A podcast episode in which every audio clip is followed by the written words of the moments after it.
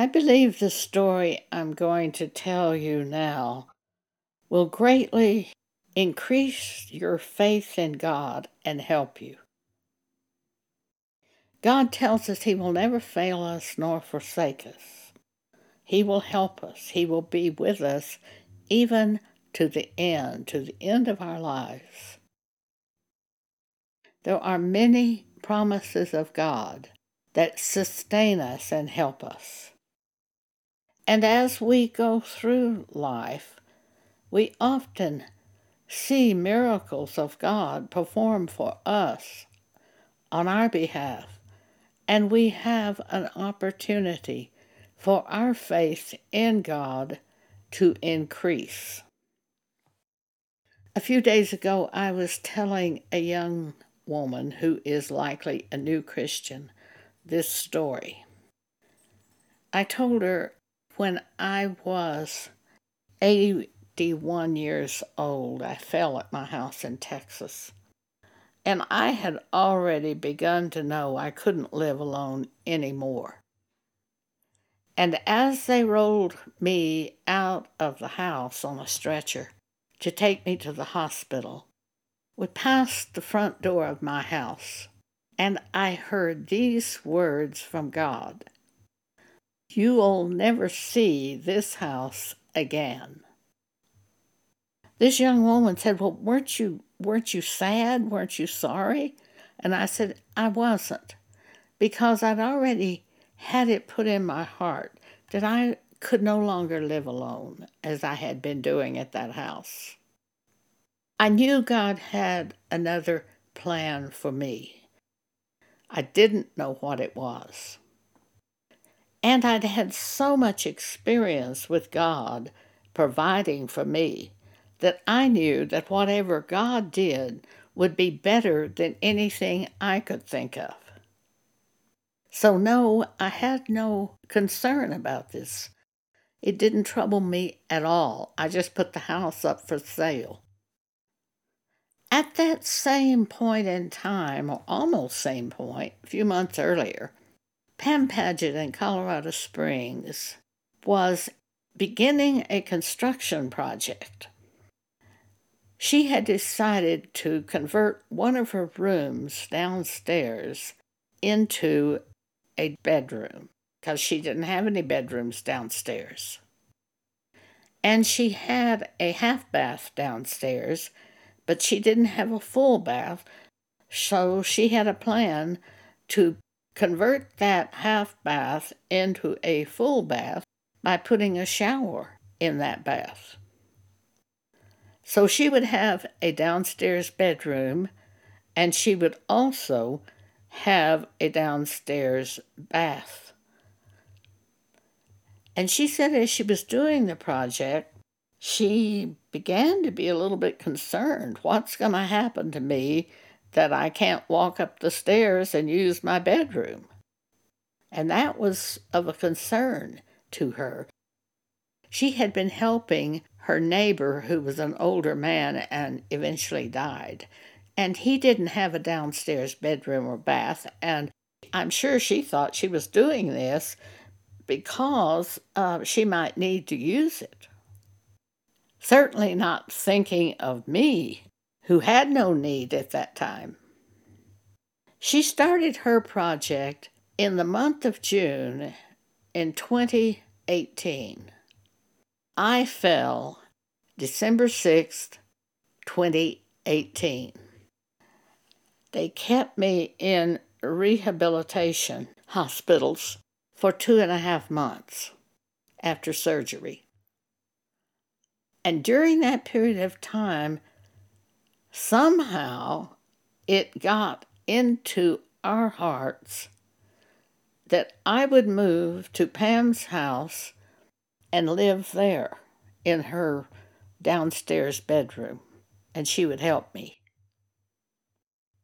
I felt that I would be able to go to assisted living home if I needed to, but at that point I was still able to walk a little bit with a walker.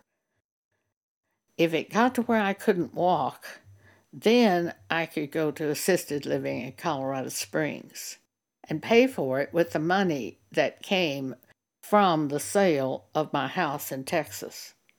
So I had this backup plan. Pam finished her house, the construction of her downstairs bedroom and bath. She finished it January 2019. I was released from the hospital February 24th, 2019. During this time, Pam flew to Lubbock and picked up my old car to take to Colorado Springs and my cat. That was in January. In February, I was released from the hospital. Pam flew to Lubbock to assist me on the trip to Colorado Springs. We were going by commercial jet. We flew to Denver and then drove to Colorado Springs.